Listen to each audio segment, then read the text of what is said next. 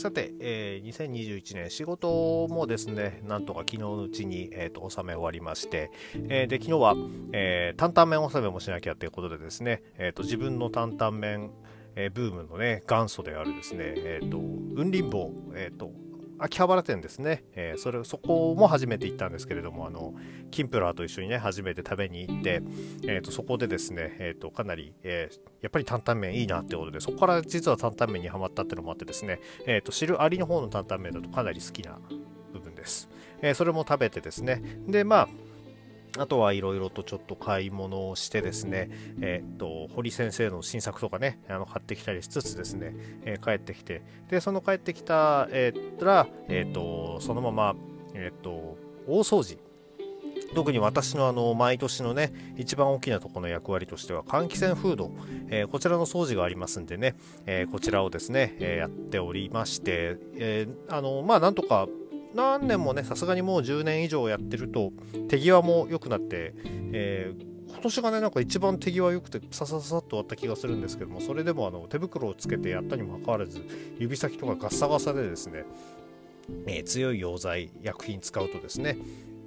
薬品でっていうほどでもないですね。ついつい仕事柄言っちゃいますけどあの洗剤ですね、えー、使うとですね結構あと油も触ったってことでね結構手ガサガサになっちゃってるんですけれども、えー、それで無事なんとか終えてます。でまあで今日はじゃあ、えー、何してたかっていうと鏡持ち替えに行ったりね、あの新年用のおみきですね買ったりしめ縄買ったりとことしつつですね、えーと、時間が余ったんで、えーと、横のテレビではですね、えーと、子供が、えー、とゲームやってた脇で、えー、と自分はあの黒豆見ながらですね、えー、と読み始めたワールドトリガーをですねガンガン読み進めるということをやっておりました。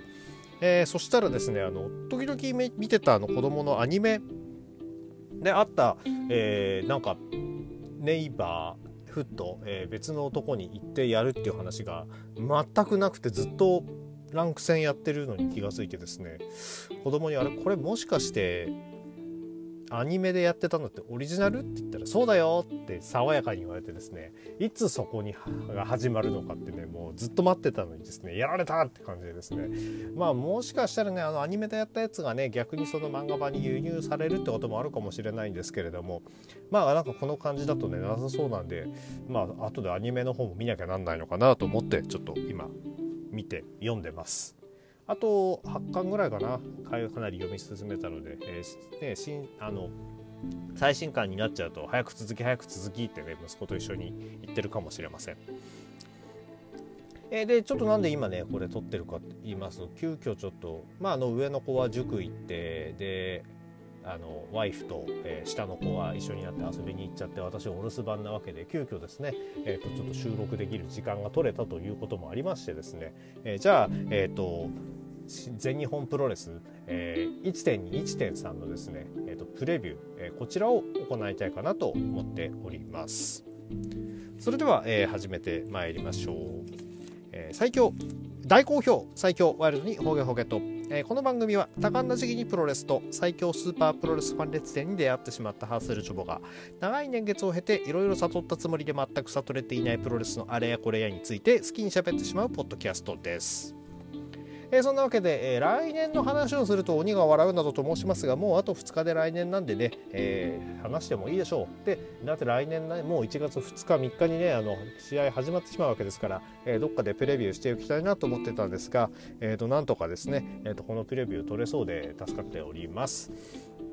なこのプレビュー取り終わったらね、あのー、あとあのクイズ正解は1年後に備えてですねあとは待機するだけなんですけれども、えー、では、えー、始めてまいりましょう。なので1.2、1.3両方一気にガーっていくんで、えーと、興味深い試合側はねパパッと飛ばさせてもらいます、えー、ではまず、えー、2022年、えー、1月2日後、えー、楽園ホール、えー、お昼開始ですね。11時半から開始ってことになってます。えー、第1試合、えー、井上涼デビュー戦シングルマッチ、えー、田村段 VS 井上涼ということで,、えー、で井上選手、えー、デビュー戦の相手は田村選手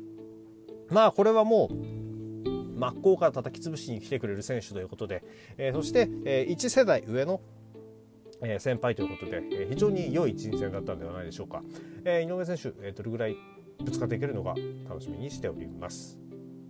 第2試合はタッグマッチ石川修司斎藤潤 VS 斎藤麗ライジング隼人ということで斎藤兄弟が二手に分かれての、えー、戦いになっておりますが、えー、ちょっとね石川修司斎藤潤組の方が体格的にかなり有利なんじゃないかなと思っておりますが、えー、ライジング隼人選手意地を見せられるかどうかです。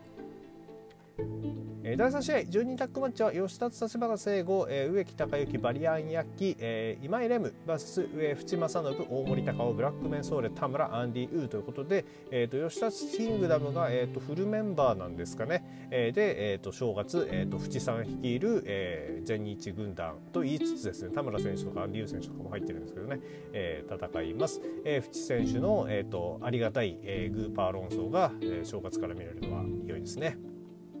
えー、第4試合、えー、ワールドワイドスペシャルスペシャル6人ジュニアスペシャル6人タッグマッチ、えー、スペルクライジー田尻シーマ組 VS イザナギ和林杉ということで、えーと、スペルクライジー選手と,、えーと、杉選手の前哨戦ということにもなっているこの試合です、えー、ただ杉選手から、えーと、ベルトを取った、えー、と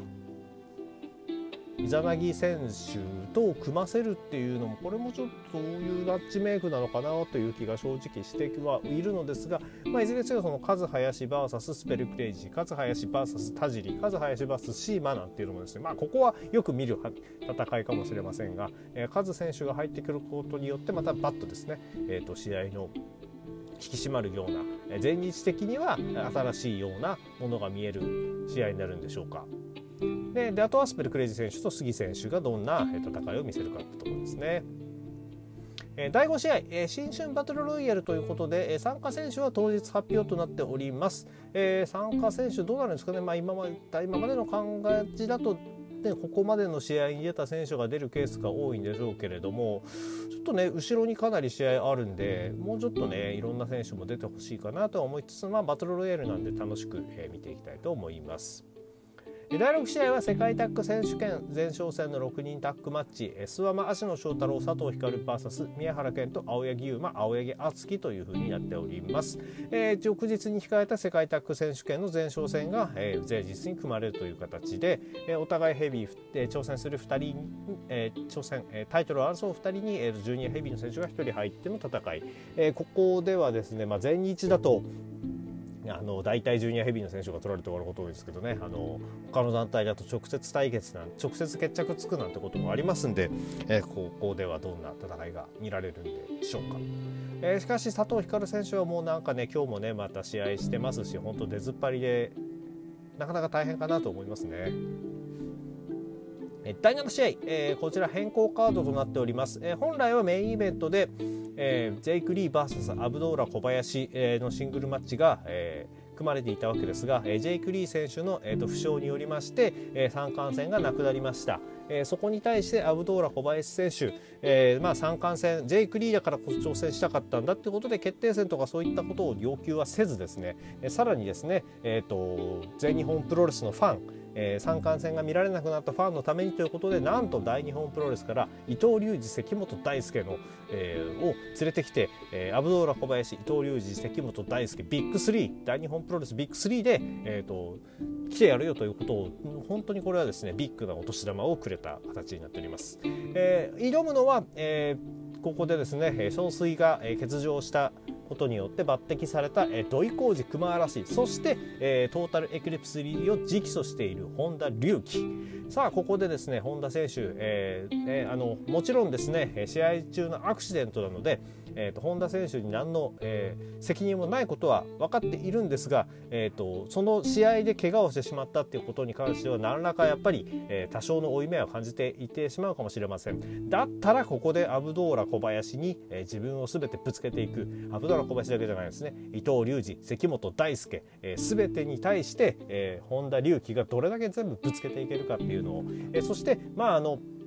打倒土井浩二大熊打倒熊嵐を目指していた本田隆起ですから仲間になったからにはこの2人を、えーと、戦いで戦いを直接ぶつけるのではなく自分の戦いっぷりを間近で見せることによって納得させなければならないというですね、えー、そういったシチュエーションになっております。そういう意味でも、えーと、本田隆起にとって、えー、非常に重要な一戦になるんではないでしょうか。まあただここではねもうボコボコにされてもしょうがないえー、対戦相手ねやたらめったら強い相手ですんでね、えしょうがないと思いつつでも、えここで、えーと、自分を出していってほしいなと思っております。えー、土井浩二、熊嵐、えー、それぞれねあの伊藤隆二、関本大輔との戦いっていうのも非常にこちらは楽しみだと思っております。そして、えー、メインイベントに繰り上がったのはアジアタック選手権試合、えー、第111代王者組 T ホークエルリンダマン組に挑むのは、えー、挑戦者、えー、2021ジュニアタックバトルオブグローリートーナメント優勝者である大森ホークと児玉悠介です。えー、ここですねあのジュニアタックのねあのリーグあトーナメントを優勝して直後にもうこれは俺たちでアジアタック取りに行くんだっていうことをぶち上げた大森北斗選手の意見が通った形になっておりまして、えーと、これは非常に良かったと思います、えー、ただですねエル・リンダマン選手曰く、えーと、いつからアジアはジュニアのベルトになったんだっていうことを言っててですね、えー、そういう意味ではちょっと納得してないようなんですがですがやっぱりここはねあのお互い体格も近くてまあキャリアキャリア的にはねティーホーゲル・リンダマンの方が、えーとまあ、児玉選手は上ですけども、えーと、大森福選手だけちょっとひと、えー、少し短いことにはなりますが、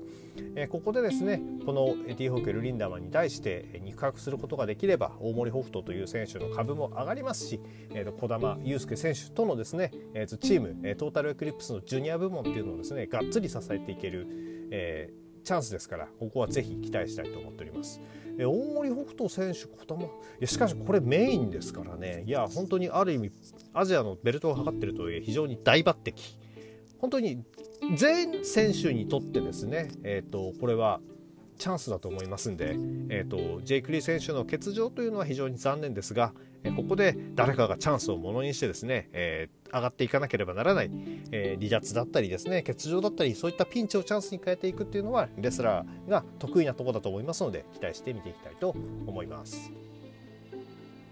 では、えー、続きまして1.3、えー、次の日ですね。後、楽園ホール大会のカード。こちらも、えーと、11時半からということでまたお昼からのスタートとなります、えー、シングルマッチがですねこちら、えーと、カード変更になってまして井上涼 VS 立花聖吾というふうにやっております、えー、立花選手ですねえっ、ー、とまあもしかしたら1月 ,1 月2日で所属すんのかななんていう、えー、邪推もしてしまうぐらいですね。えっ、とかなり、えーと、抜擢。ここでですね何しろデビュー2戦目の選手に対してのねあの抜擢ですからね、えー、そういう意味ではかなりやっぱりいろんな人から信頼されてるんだろうなっていうのは分かりますよね。えー、そんなわけでここ非常に、えーと、井上選手もちろんあのまだ2回目のねあのしっかりした戦いということですけれどもここで立花選手とどういうふうな試合を立花選手どうなんでしょうね。自分のキャラ貫くのか、えー、それとも、えー、若い選手の思いをがっちり受け止めるような戦いにしてくれるのか、えその辺も注意しながら見ていきたいと思います。第2試合は、え6人タッグマッチに変更されております。え田村段、佐藤光、土方隆二 VS ブラックメソーレ、え大和宏、アンディ・ウーということで、えー、エボリューションプラス、え土方先生っていう、まあ、このととんでもない、えー、6人タッグ土方先生あれなんですかねエボリューションのその、えー臨時メンバーみたいな感じでねあのいろいろこれからも参加してくれるとかなり面白いような気はします。え第3試合えタックマッチでは田尻熊嵐 VS イザナギデビル紫というのが組まれておりましてえ田尻熊嵐組ってこれ結構面白い気がするんですよね。でまあ、田尻選手のそのテクニックに対して、えっと、相手がテクニシャンである場合か、えー、相手がパワーファイターである場合っていうその2パターンが考えられるんですけれどもここはもう田尻選手の頭脳でですね、えっと、熊原選手をどんどん動かすっていう、えー、タックになるとですね非常に面白いんじゃないかなと思っております。ただ、えー、対戦相手がイザナキデビル紫ということで、えー、またここ一筋縄ではいかない対戦相手、えー、そもそも試合がちゃんと成り立つのかっていう問題もねあの出てくるこのえー、パープルヘイズ組ですけれどもさあここは一体どういった試合が見せてもらえるのでしょうか。第4試合、えー、6人タッグマッチ、こちらもカードが変更となっております。すみません、変更前のやつね、ちょっとメモってなかったんで、変更前はちょっと言えないんですけれども、えー、大森北斗、本田隆起、児玉悠介 VS、えー青柳敦樹ライジングファイアと飯塚優ということで、えー、とここで、えーと、青柳敦樹飯塚優のですね、えーとコンビというのがまたここで、え、再結成されております、えー、ただですねあのジュニアタックの時のにねあの断ってしまったライジング隼人選手もここに入ってくるということで、えー、ちょっとねギクシャクした気まずい感じになるのかなっていうことが、えー、考えられますのと、えー、一方、えーと、本田隆起選手が、えーと、アンファンアンファンじゃねえや、えーと、トータルエクリプス入りを希望した時に、えー、ジェイ・グリーン選手は、えー、と来るもの拒まずっていうことを言ってくれてたんですけれど大森北斗選手はですねないらねえよおめえなんかみたいな、えー、手振りを見せてたんでね、え、そこが、えーと、もしかしたらちょっとチームワーク、えー、どうなるのかなっていうところ何しろそのね北斗選手の方が若干えー、その全日でのキャリアは長いといえもうほぼ同期みたいなもんですから、えーと、お前にそんなこと言われたくないよっていうね本田隆起選手の、えー、気持ちもあるでしょうからここはね児玉選手がちょっと胃を痛めることになるかもしれないですね。第5試合、えー、新春ジャイアントの6人タッグマッチということでこれ面白いですね。えっ、ー、とカードのところにですね、えっ、ー、と名前の脇にあと身長が書いてます。石川修司195センチ、大森隆夫190センチ、綾部蓮200センチ、えー、ジャストアパートからの参戦の選手ですね。バーサス、えー、吉達187センチ、斉藤潤193センチ、えー、斉藤麗192センチというですね、えーと、こういう形となっております。えーと、ここまで見て気がついたんですけれども、そういえば3日の日は淵さん出ないんですね。さすがに2日連続はしんどいのかしらね。うんあまあ、じゃ話を戻しますとまあやっぱりこの綾部蓮選手が2メートルっていうのがねかなりえ大型の新人ではあるんですけどただ、えっと、大きい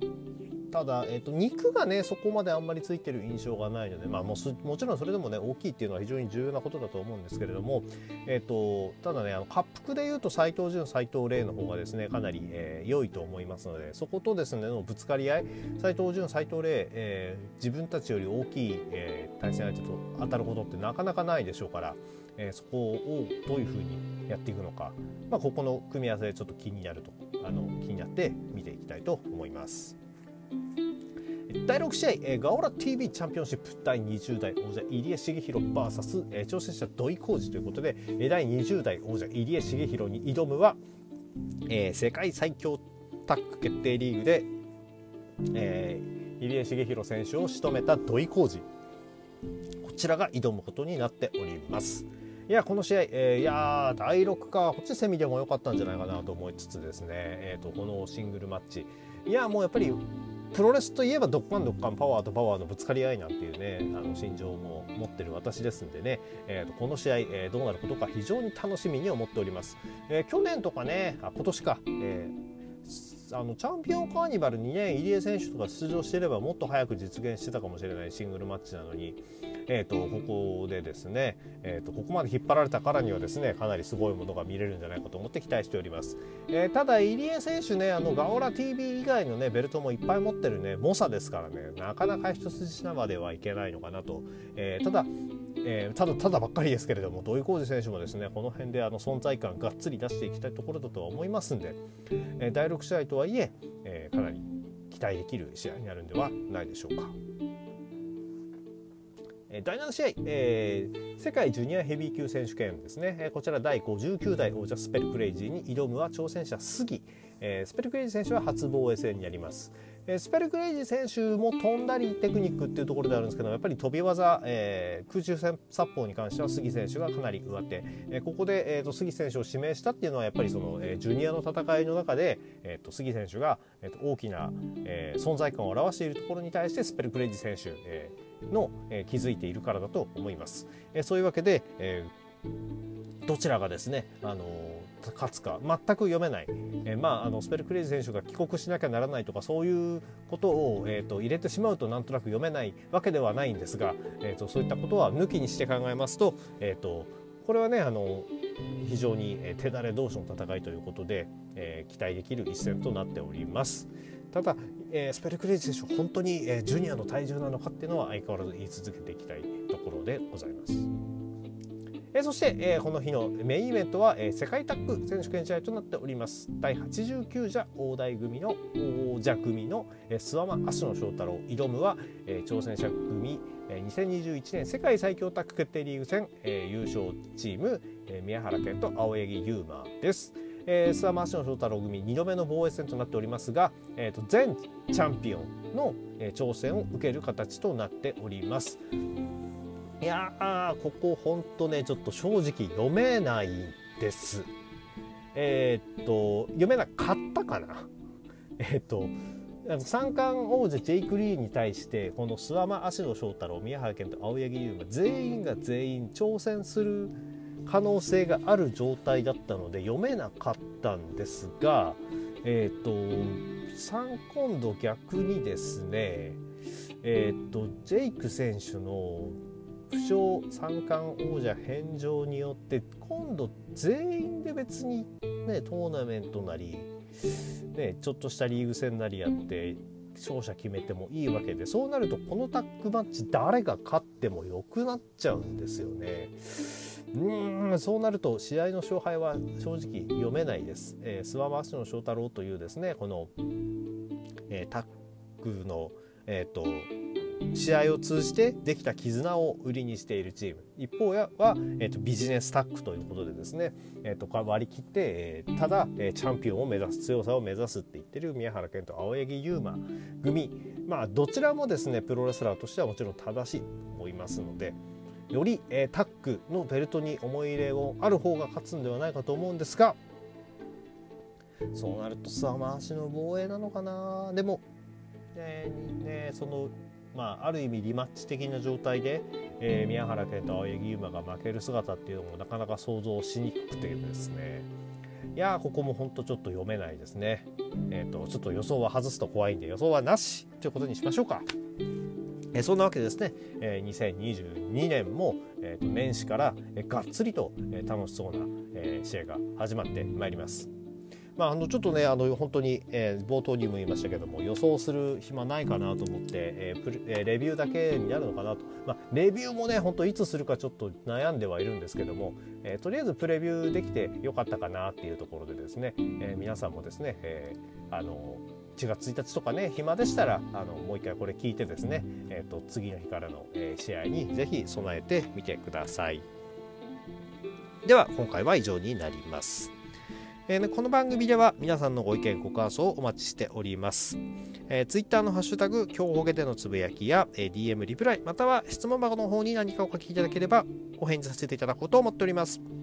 えー、それでは皆様、えー、これでさすがにこれで、えー、今年の、えー、収録最後になるかと思いますので、えー、ちょっと最後にですね、えー、2021年も、えー、誠にありがとうございました。皆様ワイルドな年越しと、えー、ワイルドな新年をどうぞお迎えください。